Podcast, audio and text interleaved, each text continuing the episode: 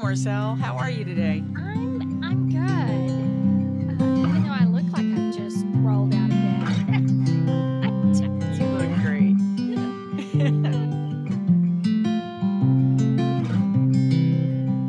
Welcome to 50% with Marcel Combs, my good friend and mentor. I'm Deantha Grattan, and on this podcast, she will travel a journey of leadership with each guest as she analyzes the ingredients that lead women to their current role. Marcel's goal is for you to walk away with tools to support your very own journey, no matter where your current destination is today. Today, we are going to have a great podcast with a young woman whose name is Carrie Fox, and she is the owner of CEO of Mission Partners, which is a certified B corporation. She also is a certified female-owned corporation, and she has written actually a couple books, one called More Than Words, and then a children's book. It's very interesting, her children's book, isn't it? Yes, Adventures in Kindness. So she helps people and helps organizations come up and have long-term goals of mission and legacy. What a wonderful mission, I guess, if you will, or vision for the world that she has. She's done all kinds of things. Oh, yeah, Marcel. Her first job was with Cal Ripken's Foundation of Baseball. And I love that. And that was when she was in college. So she's on this journey. Yes. And y'all have a lot in common. I think they're going to really enjoy. Oh, I think they're going to love the moments that we have with her, and certainly be able to reach out to her if you want more information. So let's go to Carrie. Good morning, Carrie. So nice to have you on 50% with Marcel Combs today. Good morning. Thanks for having me. Yes, we're excited to have you here.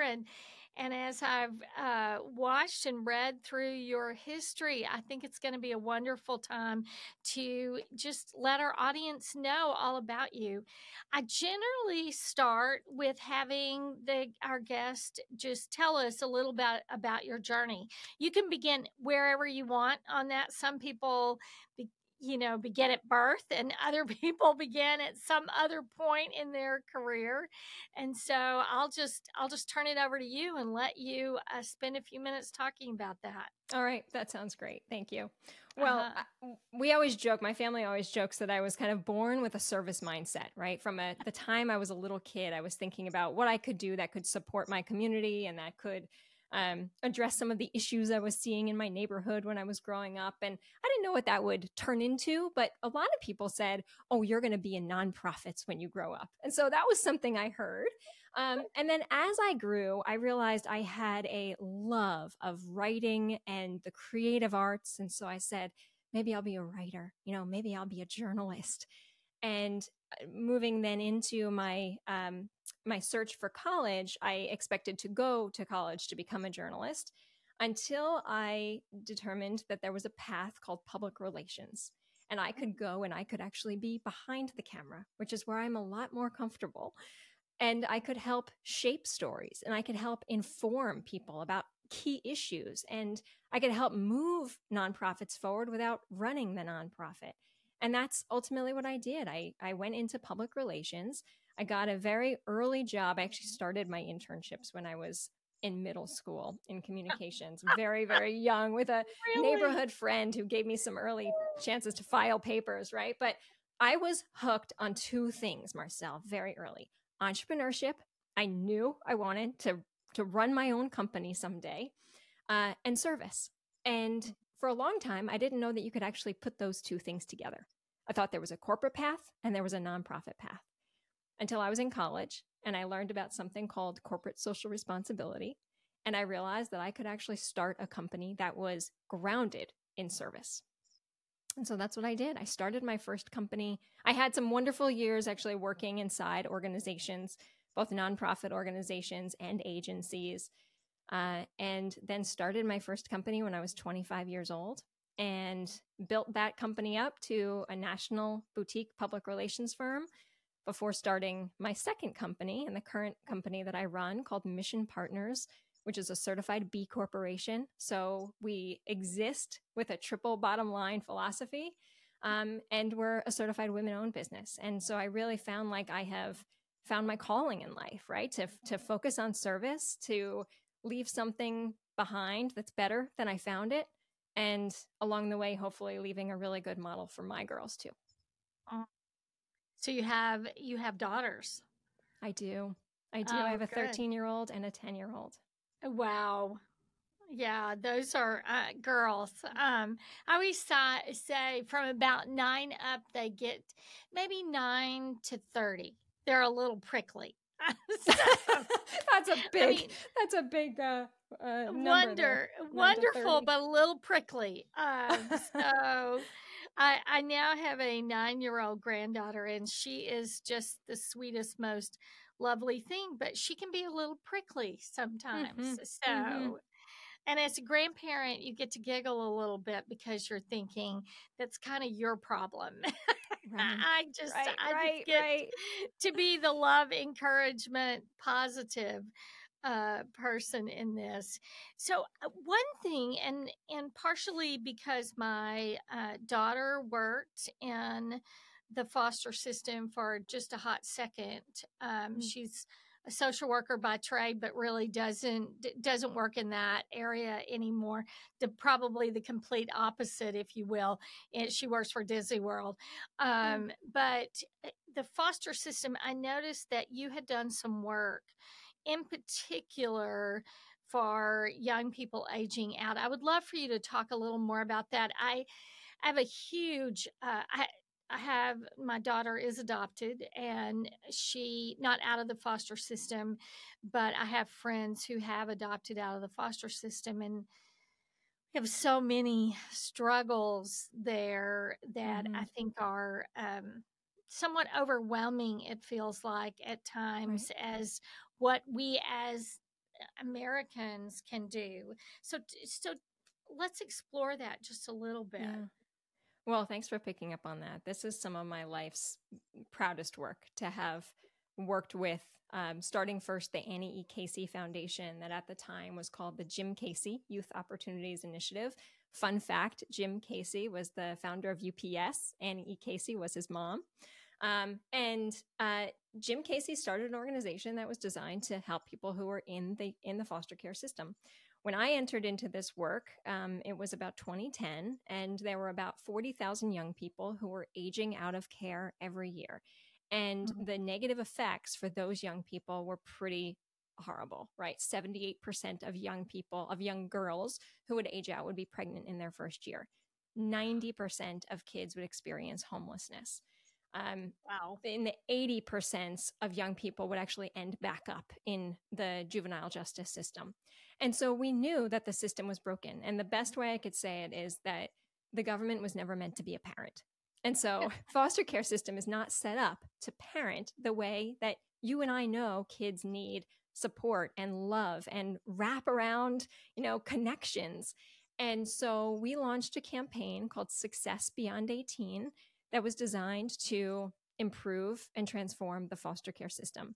And we went state to state across the United States, advocating for governors to pull down some resources that existed in the federal budget that would allow them to increase the age out age, which in many cases was 18, right? On an 18th birthday, a young person would have to leave the foster care system and start on their own, up to 25.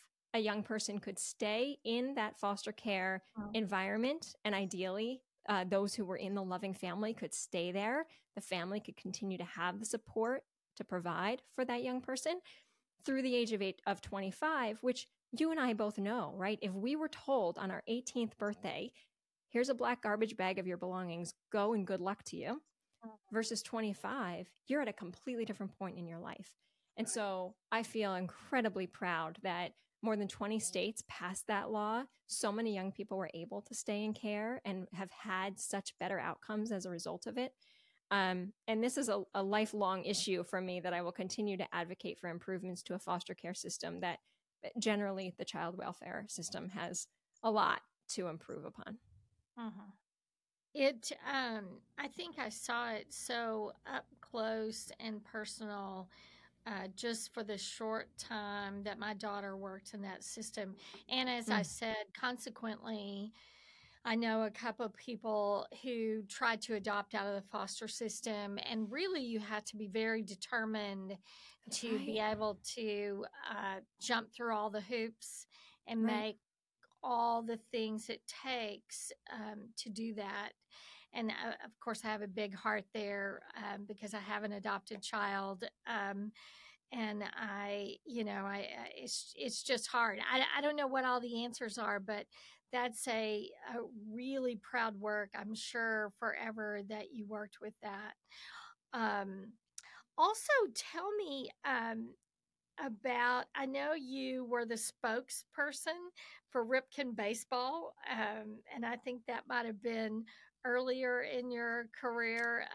One, my co-host, Deantha Grattan's a big baseball fan. Oh. So she picked right up on this. Oh, that's wonderful. Me, I would have said, oh, isn't that interesting? But well, tell me how you help them. Well, Deantha, then you will enjoy this. Ripken Baseball is the nonprofit organization of Cal Ripken Jr. and his brother, Bill Ripken. Cal Ripken is a Hall of Famer who played for many years on the Orioles, as did his brother and their father. I was hired to be the director of communications for Ripken Baseball when I was in college. And there's a great story, Marcel, you know, talk about how you enter into your career. I was a junior in college, and I was working to support the athletics department, raising visibility and awareness about some of our athletics program in Baltimore, Maryland. And Cal Ripken called the athletics director and said, I need the name of someone who's getting ready to graduate. I'm looking for someone to fill this position for me. And Joe Boylan was his name. Joe Boylan said, call Carrie Fox. And little did Joe know, I was a junior, not a senior. So I get this call and I'm thinking, oh my goodness, did I just get a call from Cal Ripken Jr.? And I went in and I interviewed and I got the job, and I told him I wasn't actually about to graduate. And they still offered me the job. So I worked during the day and I took classes at night. And as soon as I graduated, I was off and running with them. So I worked with Ripken Baseball for the first 3 years of my career before leaving to join a public affairs firm. But I credit that early opportunity as, one, an opportunity to see an amazing brand in action, right? To see how a leader like Cal Ripken Jr. carries himself and thinks about how to advance a meaningful mission in the world, and how to be of service, particularly someone who has a platform like his. He gave me opportunities well before I was ready and believed in me more than I believed in myself. And I will say that doubly for his brother, Bill Ripken. So they gave me an opportunity that allowed me to jumpstart my career. That's it. Isn't that wonderful if we could have more transitions like that, where you have someone key in any kind of organization that truly believes in you? I will say, just by interviewing lots and lots of women, I find that as a pretty common theme, that somewhere along the way, someone, as you said, believed in them more than they believed in themselves perhaps at that point, and what a difference that made in that person. I know when you, which I looked at certified B corporations, and I am also a certified female owned business. I did that only a few years ago, even though I've always been, because actually through another company that I have, we needed it for a particular contract. I said, well, I am a female business, but I've never been certified. So why did you choose? I know from my small amount of research, which has been a few years back, that you pick that B corporation because it's in your bylaws, in essence, that you are going to do some type of social I hate to say the word justice, but some types of social activities there. Correct. So tell me why you decided to do that. So I said at the beginning, how it helped you. Absolutely, yes. In your walk. at the beginning that I've had a love of service my whole life, but I also wear my heart on my sleeve very proudly. You know how I feel yes. about just about anything at all times. And so that first company I ran, that first 13 years, we called ourselves a mission-driven PR firm. That's what we were, right? And many people said, "Oh, you must be a B corporation." I said, "No, we're not. We're a for-profit LLC." And so when I decided to wind down that company and start again with some wonderful lessons I had learned the first time around, I knew that we wanted to be a benefit corporation. And there were a few reasons. One, we were already doing this incredible work that was having a deeper impact than we knew many other companies were, right? I'm not driven by the dollar. I'm driven by the impact. And knowing that we could have a certification that would hold us accountable to impact was something else entirely. I love having accountability partners. I love having people who are as I said about that Cal Ripken story, people who are pushing me along, who are believing in me, who are thinking I can do more than I can even think about on my own. And that's what the B Corp certification has done for us. We are part of a community of leaders, business leaders, who are really thinking about how do we push business as a force for good? How do we challenge some of the norms in business about where wealth is held and how wealth is distributed, or the experience that employees have inside of a company, or the power that employees can have inside of a company. The B Corp gives you freedom to flip the script, right? To say, this might be the way it is in a traditional for-profit business, but what if we tried it a different way? And that beautiful what if, you know, it's the basis of the book I wrote, More Than Words, that came out last year. It's such a wonderful invitation to think about how you can improve the world around you, rather than being stuck or frozen by thinking about what is, right? There's a lot that doesn't work, but what if you just took a chance at changing something, at trying something, at taking one step forward? And I think that's the beauty of what I found in the B Corp community. You know, I've spent my life working in healthcare, and one would think that the entire purpose of healthcare is to really care for people. But somewhere in the 80s, we turned healthcare from caring institution to a business institution. Right. They became driven by outcomes, which outcomes are great. I mean, who wouldn't want to pick the company where the outcomes are the best? Who right. wouldn't want to do that? Right. Except right. for on the backside of that, the business all becomes about checking boxes and getting, at least on paper, a person to a certain level versus there is a real, and I said this to someone the other day, you know, when you wipe through all that, there really is a real patient on the other end of that. There's a real family that's hurting. There's a real situation that's difficult. And who is left to care in healthcare? So, but the problem is the dollars are cut down, cut back, cut out every day, right. cut down, right. cut back, cut out. And it becomes this huge dilemma. If your health of your bottom line isn't good, then you can't provide the care, correct? But it, you know, it is a problem. So how would you help businesses? What's one, because people would say, Carrie, that's all great. You knock yourself out, but we have a budget and a board and people to answer to and raises and insurance. And, you know, we have problems. Right.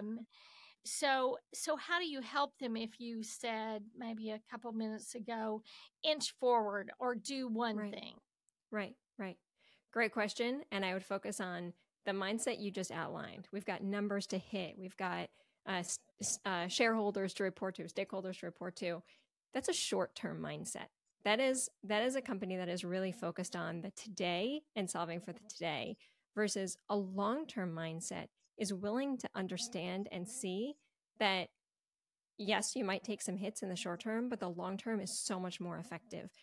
I don't know if you remember a few years ago when CVS announced that they were getting rid of cigarettes in all of their stores. And at the time, Larry Merlo, who was the CEO, went on CBS This Morning and he said, "We understand that this is a billions-dollar business for CVS, and we are willing to turn that off today because we know in the long-term health of our company, we can't be a healthcare company, which is the way CVS wanted to move, if we are selling cigarettes at the checkouts." Hmm. And they were the first ones to make that move. They continue to be one of the strongest pharmacies, right? With so many wraparounds, they have made so many investments and improvements since that day. Sometimes it takes being the first to take a risk, but it definitely requires living through your values. And if you as a company say, we are a healthcare company, you can't be selling something that goes against healthcare. It is hard. It is hard for many companies to say, sure, we will fully live through our values, even if it means we will take a cut to the bottom line. The reality is, I think history shows us that when you live through those values, take the short-term hits, the long-term impact is significantly greater. I didn't know the CVS story, so thank you for that. Mm-hmm. I always think of Chick-fil-A, and no one's more disappointed in the airport if the Chick-fil-A is closed on Sunday. It's always like, oh, great, they're closed on Sunday. But whether you agree or disagree with their value on that, as a company, they said, this is what we value, this is what we will do. And at first, the mall said, well, too bad, so sad you can't come in here. Right. Imagine an airport that would allow the only business that is closed on a Sunday do that. So I can't even imagine what their hit on on the bottom line is to them for making that stand. But the reality, Marcel, is that the benefit on the 6 other days of the week is still so strong that it washes itself out. They're willing to take that hit on Sunday because it shows who they are. Same thing with REI deciding that they were going to close on Thanksgiving because they valued their employees and that time outside. So there are some wonderful examples of what it really looks like for a business to live through those values and how they ultimately benefit in the end. Who wants to go to the store on Thanksgiving? I'm always in some kind of food coma. Right.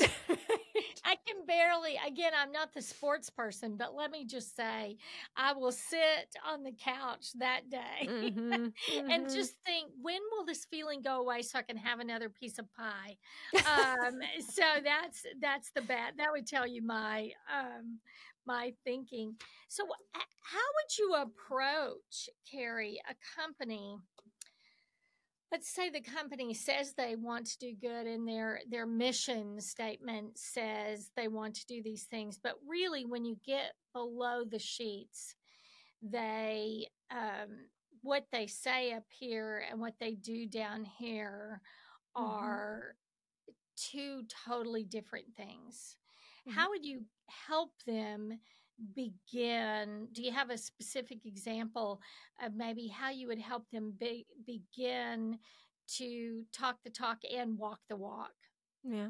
So at Mission Partners, I run a process called visioneering, where I sit down with leaders, often leaders and their teams, and we think, you know, what do you want your impact to be? What you want your legacy to be? 5 years, 10 years, 15 years down the road. If you continue to do what you do, what do you hope the lasting impact of that is?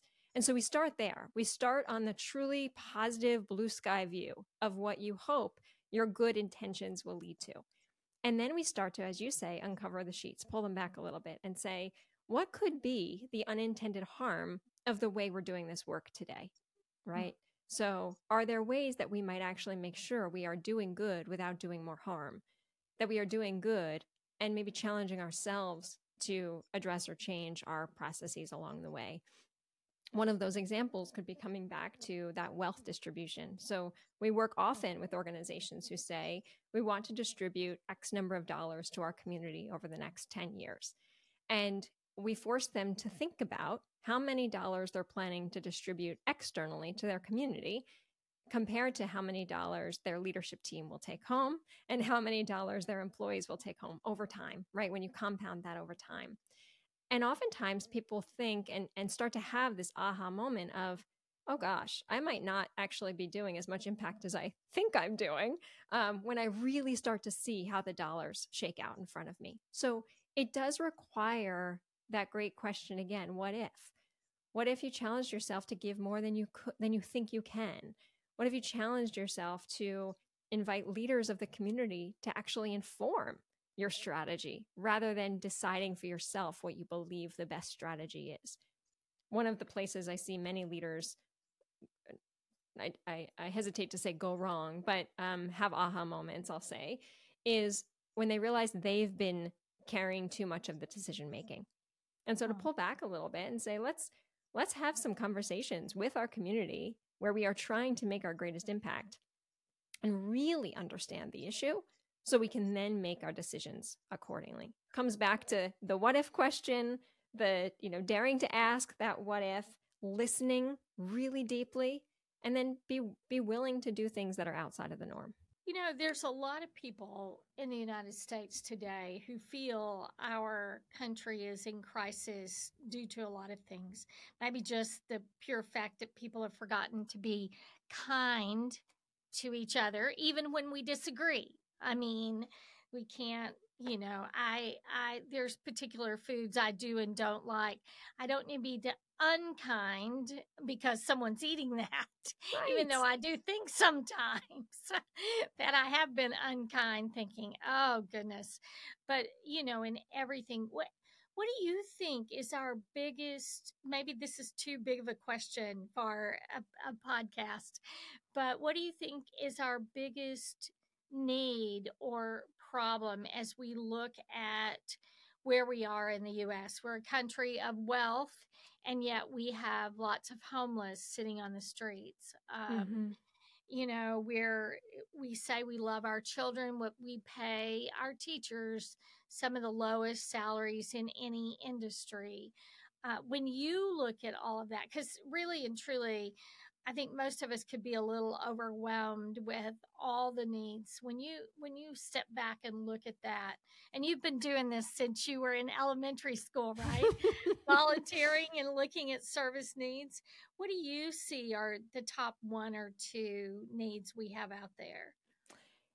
It's a great question. There is such a distinction, Marcel, between a scarcity mindset and an abundance mindset. So what I mean by that is, it's common for many people in many cultures, though maybe it's pronounced in American culture, to have what's called a scarcity mindset, of being afraid that there's not enough to go around, of feeling like we've got to protect our own, whatever that means, right? And so what that results in is often a desire to keep things close, hold on to what we have, make sure that we've protected ourselves along the way. Versus an abundance mindset, which understands that there will always be more than enough to go around if we let it, if we distribute those resources. And when you start to think about how an abundance mindset can show up in a society, in a family, in a church, in a community, that's when you really start to see a deeper level of empathy and kindness and connection start to show up. It's less the I'm in this for myself, I'm in this for my self-interest. And it's more about, we all do better when we do it together. Mm-hmm. Great. I don't know if you saw, yeah, Marcel in the background, but the first book I wrote was actually a children's book on kindness. Oh, really? I love and that. I didn't pick that up. Yes. It was a book called Adventures in Kindness. And I wrote it with my daughter, who at the time was 10. She's 13 now. Great. And we wrote it because she was often being told, you're too young to make a difference. There's nothing you can do. Wait until you're X number of years old. And she didn't like the sound of that. And she was hearing that around the same time as she was also seeing some really mean people around her and not understanding why people had to act so mean. And we said, well, if we don't like the way that mean feels, let's put the opposite out into the world. Let's, in her mind, that was kindness.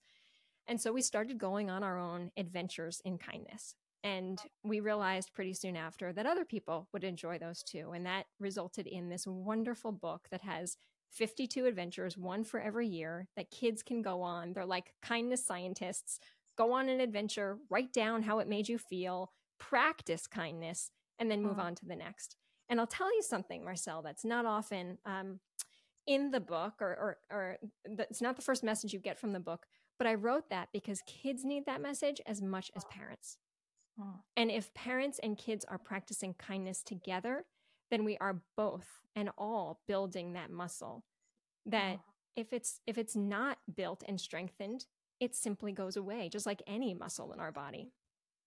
And so that practice of kindness is very important, intentional practice of kindness. You know, there are many people in our country that believe we can legislate kindness. I'm not one of them. I feel more it starts with you and your daughter in the home doing that. And we can set all kinds of rules. And I used to say in the way back when machine, all kinds of memos. You can't, I would say text and email these days. But when the day is done, you have to do something yourself. I don't know if you've read the book. It's an older book now. It's called Same Kind of Difference as Me. And it's a great book. It's about a homeless guy and a if you will, an art dealer, very wealthy art dealer, who form there's actually a movie too, not an Academy Award winner movie, but I heard Ron Hall, which is the author, and Denver, what's Denver's last name? I can't remember his last name.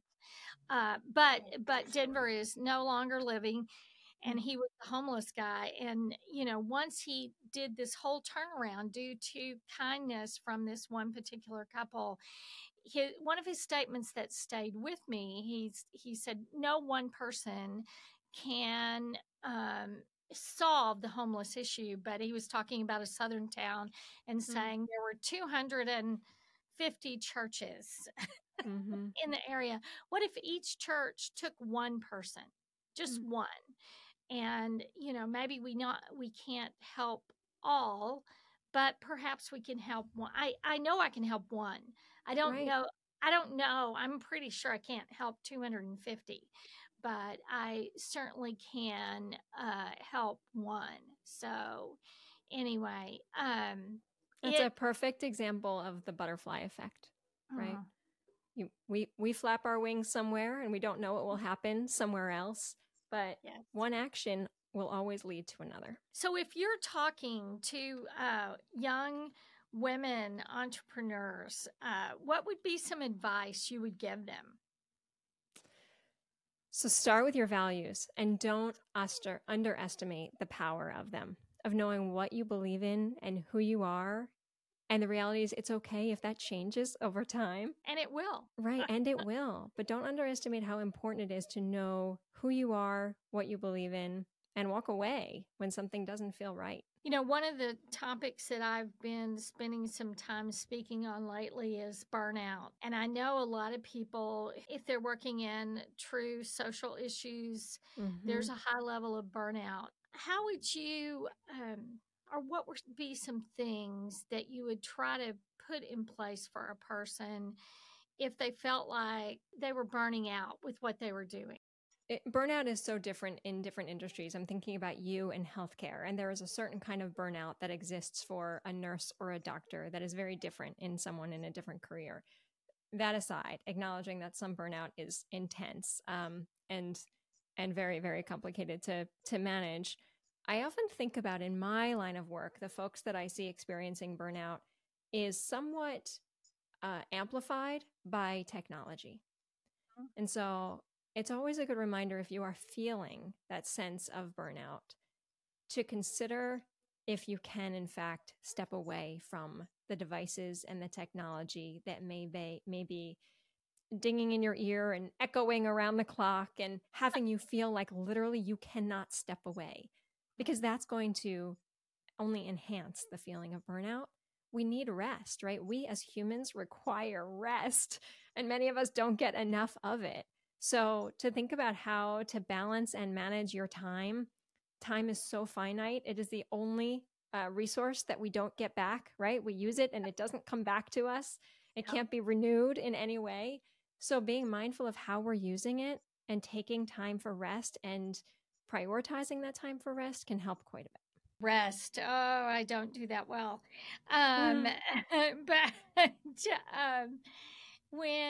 When you look at organizations, and even your own organization, a lot of people say five-year goals, and you talked about what is your legacy. Mm-hmm. But a lot of people are saying, you know, five-year strategic plans are off the table these days. Mm-hmm. It's too long. The world changes too quick. And I do think that might be true in some ways. But when it comes to legacy or mission, mm-hmm. it's hard to get there in 6 months. It is. Which some people are advocating, don't make your strategic plan for over 6 months. How do you, if you walk in an organization, and I can't imagine that you haven't, and they say, no longer do we do long-term strategic plans. Carrie, don't talk to us about that. How do you try to merge? And part of that is technology, if you will. Right. How do you approach that? I like to think about a difference between a long-term vision, knowing exactly what you envision your impact to be in the world, and that should be 5, 10, 15 years down the road, right? So to have a clear vision of what you want the long-term impact to be, but then to prioritize in terms of the action steps. What we do at Mission Partners is very short. We think about it over the course of a year, but we break it up even more and we say, what will we do in 90-day increments? So if we know we are working towards this big long-term vision, we don't have a 10-year action plan that we've built.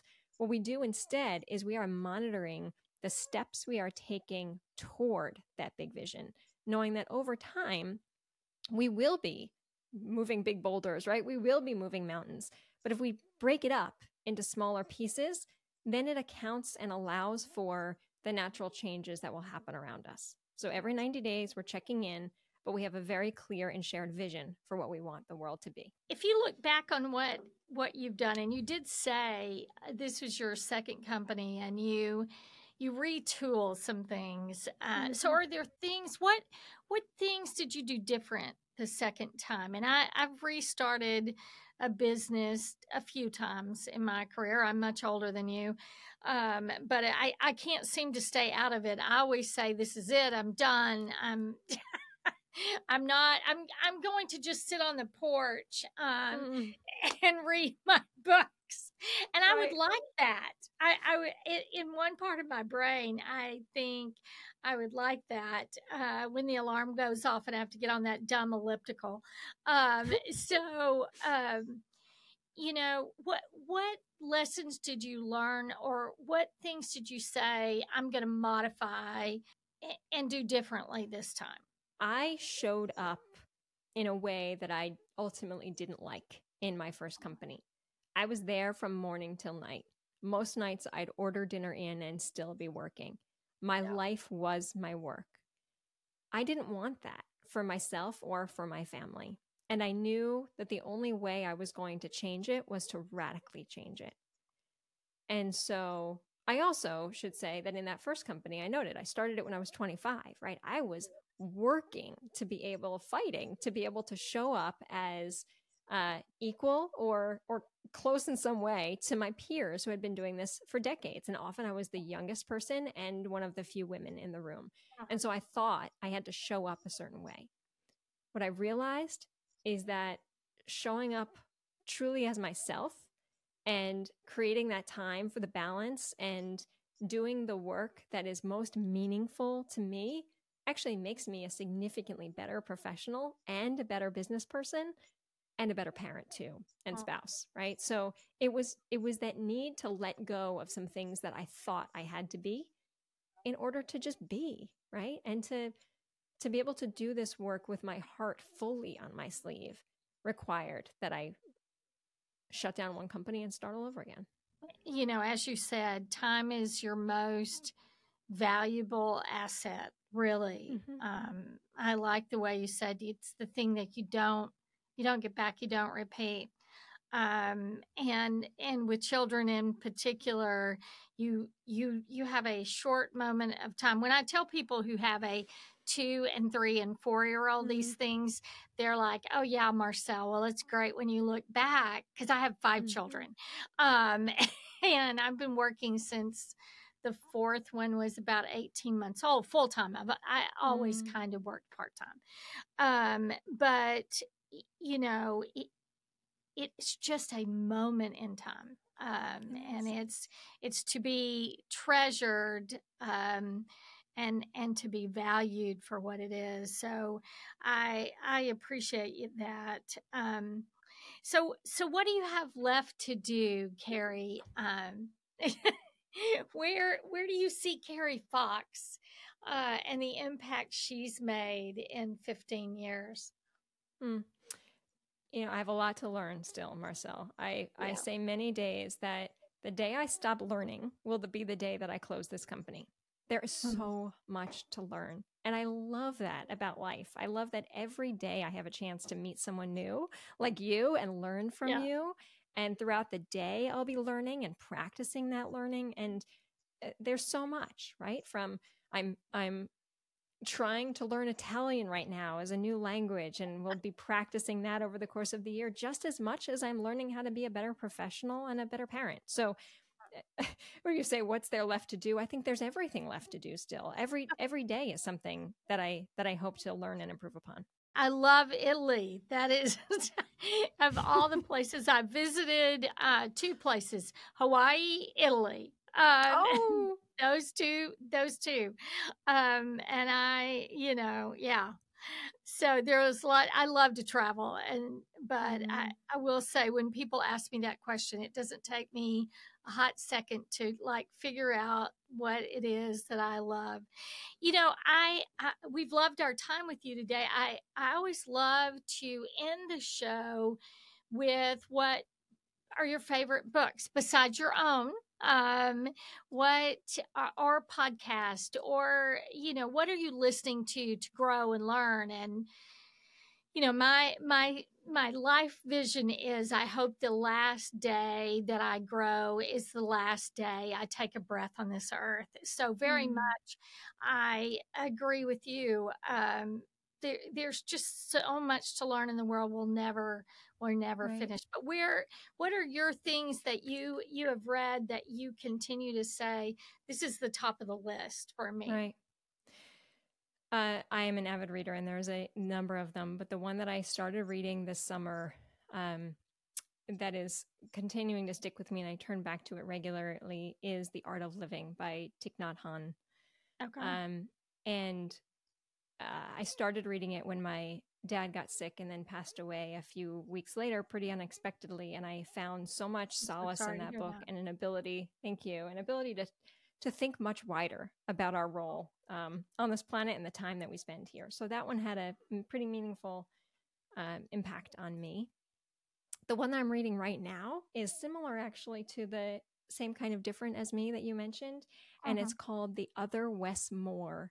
And it is a wonderful parallel path story of 2 men named Wes Moore. One of them became the current governor of Maryland. And the other one spent most of his life in prison. And they grew up just a couple blocks away from each other. And he tells this wonderful story about how the 2 of them got to know one another and how he visited with him in prison. So it's written by the governor. It's an incredible story, Marcel, of this idea that if not for the grace of God, he could be me, she could be me, right? That all of our pathways in life are really more parallel than we realize. So those are 2 books that I have really loved. That's great. That's great. Well, thank you so much. Carrie, how could people get in touch with you if they want to follow back up, they want to hear more about your company, they want to buy your book? I assume it's on Amazon. It is. Yes. Thank you. So the best way is actually to head over to our platform. It's called missionforward.us. That's where you'll find our podcast, Mission Forward. You'll find my books. You'll find both books there, Adventures in Kindness and More Than Words. And you'll have a chance to connect with me. You can also connect directly at carrie@mission.partners. Well, Carrie, it's been a delight to spend these moments with you. I could talk to you for long times about how do we solve some of the problems in the world, and you know, how do we then live, I guess, every day a little bit better than the day before. Thank you for the work that you're doing. Thank you for being a great mother, inspiring her daughters, and just thank you for being on 50% with Marcel Combs today. Well, thank you. Thank you for all the good you're putting into the world. I appreciate it. Thank you, dear.